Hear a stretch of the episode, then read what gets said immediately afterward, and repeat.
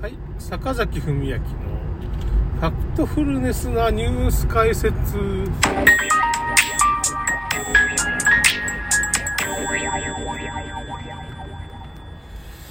えーとですね、あの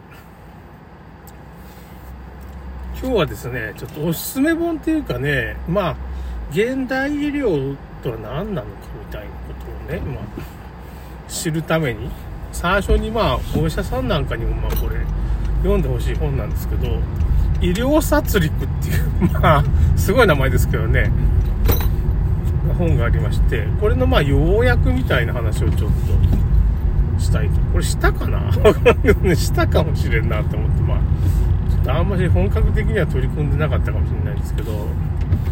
この本のまあ、要約っていうか、これね、医者が患者を騙す時ってメンデルソンさんっていう人の本の引用もあるんですけど、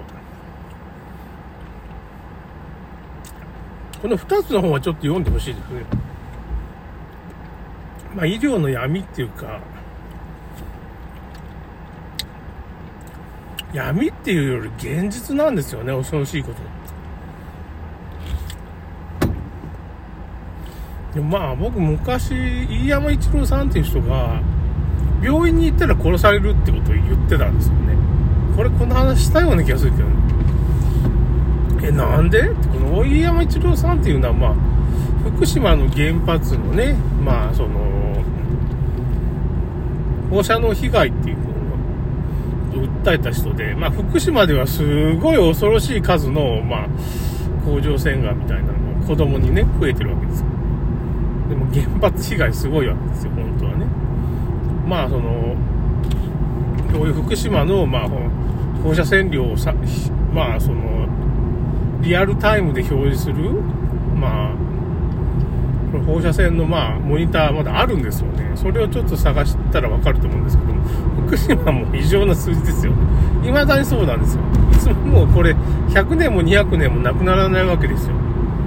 天然の原子炉っていうか、まあ、もともと原子炉が露天原子炉みたいなことになってるんですよね。露天風呂みたいになっちゃってる原子炉の露天風呂って言って、まあなんかすごい水蒸気が上がったりね、いろんなことになってるわけですよね。その、そこに地下水が流れ込んで、まあ、その、原子、放射能を含んだ、まあ、霧みたいな方が発生してから、もう本当、まあ、露天風呂、原子力の露天風呂みたいになってるんですよね。水が流れ込んでる。もういろんな対策したけど、もう何もできないっていうか、これ無理だみたいなことをまあ言ってる人、廃炉なんかできないっていうかね、もう手のつけようがないみたいなことになってるわけですよ。もう天然温泉原子炉っていうか、福島原発みたいになってるわけですよ。みんな何も言わんけど、もう、もう手の打ちようがないわけですよ。もうサギ、サジを投げてるっていう、あ、頑張ってるっていう話もありますけどね。まあもう、ほぼサジを投げるしかないんですけど、まあそれは置いといて。それはちょっと恐ろしい問題なんでね。誰も最近触れないですけど、触れんといかんですね、たまにね。たまにちょっと。まあそれで、それは置いといて、これはこれでちょっと恐ろしい問題なんですけど、まあ、避難した方がいいですね。今でも思うけどね。福島から、まあまあ避難してますけどね、福島からほとんどの人が、まあ帰還した人もいるけどね、思い出が大事なって。まあ、そりゃ、その人の人生だから。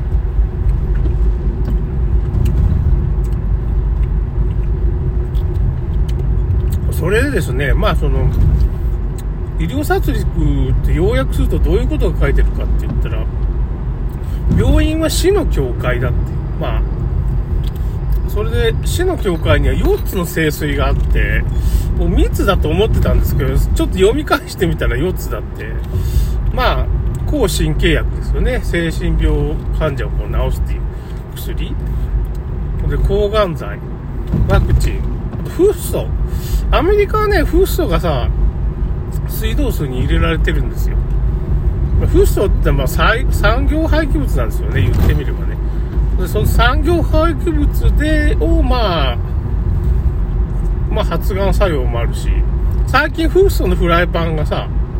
フッ素加工のフライパンっていうのは禁止されたんですよ、日本でね。日本でもさすがに禁止され、相当やばいと。これが水道水に入ってると。これ入ってたし、まあ、その、癌とかの、発がん性物質だわね、そういう相当な。癌とかになっちゃうんですね。ということです。という、この4つの清水は、使うと、まあ、死ぬか病気になるかなんですよね。いや、選択肢がないがっていう感じですけどね。死ぬか病気になるか、みたいなもんなんですよ。使っちゃいけないんですよ。癌っていうのも、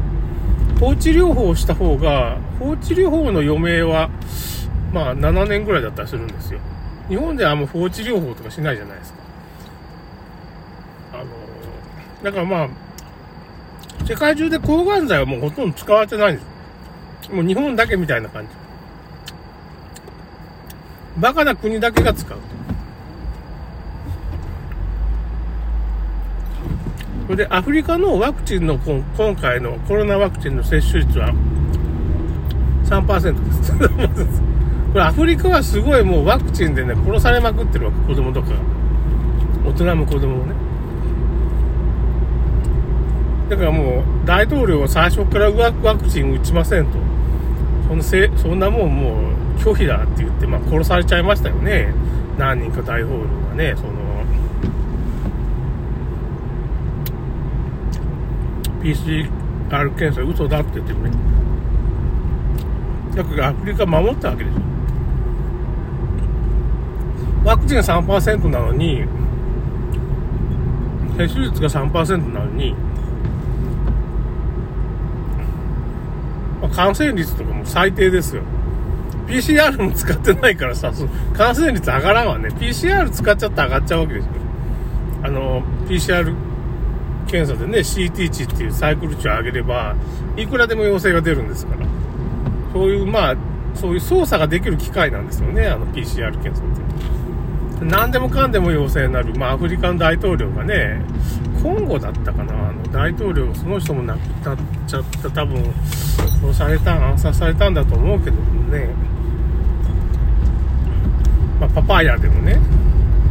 マンゴーなんとかそういうもんでも陽性になるよって言ってか、まあ、皮肉を言ったわけですよ。そんなもん、そんなワクチン打った、その PCR 検査も嘘だし、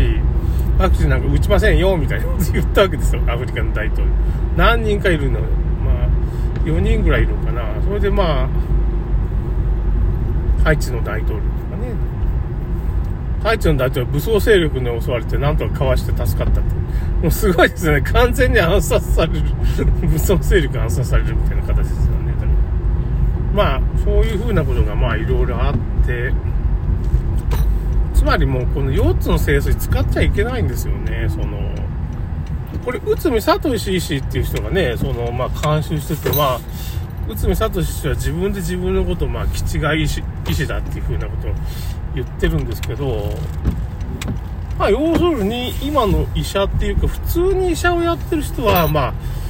医療をすることによって人を殺してしまうんですよね。あの、普通に医療すると人が死んじゃうわけよ。まあ、抗がん剤とか使ったら、まあ、半年ぐらいで余命パッと、余命が、本当は7年持つとこう、半年ぐらいになっちゃうわけですよ。現実はね。これ陰謀論でも何でもなくて、単なる事実なんで、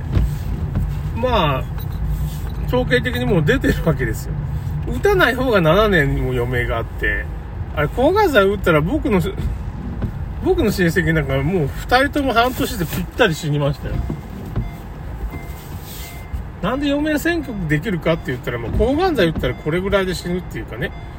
毒の濃さ、毒が濃いすぎるんですよ、抗がん剤ってね、また。あれね、10分の1ぐらいで使うと、厚労省の言ってる10分の1ぐらいで使うと、まあ、実はちょっと 延命、効果っていうか、体にいいんじゃないかみたいな、多少はね、っていう話もあって、そういう風な使い方してる医者がたまにいるわけです。まあ、ごくわずかですけどね。確かにね、もう、その正常の細胞まで死んじゃうから、厚労省の指定する、まあ、その、まあ、要するに、そういう製薬会社の言いなりだったらもうワクチンなんか、ワクチンというか抗がん剤なんかね、まともにやったら、ダメですよね。で、これ、丸山ワクチンっていうのがあって、まあ、これ、結核の、なんていうのかな、結核にかかった人は癌にかからないっていう風な、まあ、そういう傾向があって、まあ、結核菌からそういう丸山ワクチンっていうのを作って、これがまあ、まあ、これを使うと、癌が進行しないって、癌になっても、なんか永明効果がすごいあるっていうことで、これがまあ、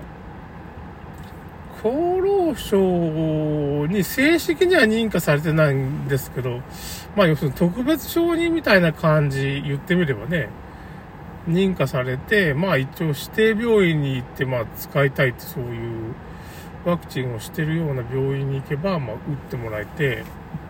これ逃げ道なわけですよ。抗がん剤が、まああの、なんつうのね、全然役に立たないっていうのは立花隆さんの本にも書いてるし、またリンク貼っときますかね。その、船橋さんも言ってますけど、だって厚労省のその技術技官というかね、そうが言ってるんですよ。インタビューがあって。それでまあ、えっ、ー、と、日本の医師のまあその権威的なトップの医師も言ってるんですけど、抗がん剤汚いことなんか僕らは知ってますよと。知ってるのなんで使ってんだって、まあそれはアメリカの医療利権があって金儲けのためにやってるだけなんですよ。まあ日本人の数も減らしたいと。日本人は結局戦争に勝っちゃったから、勝っちゃって負けちゃったじゃないですか。だからアメリカから日本人殲滅計画っていうのはもう GHQ の頃からあるわけですよ。そういう、この民族ちょっとやばいからちょっと殺してしまわんとみたいなことが、未だにあるんですよ、これ。うん、日本人いつもそう狙われてるんですよ。だからまあ、なんで人口が減ってるかっていうのもちゃんとアメリカの計画通りなわけですよ。日本人を本当になんか、結構優秀な民族だから、これ本気出させたら結構やばいなっていうふうに、っていう話なんですよね。ということでちょっと終わります。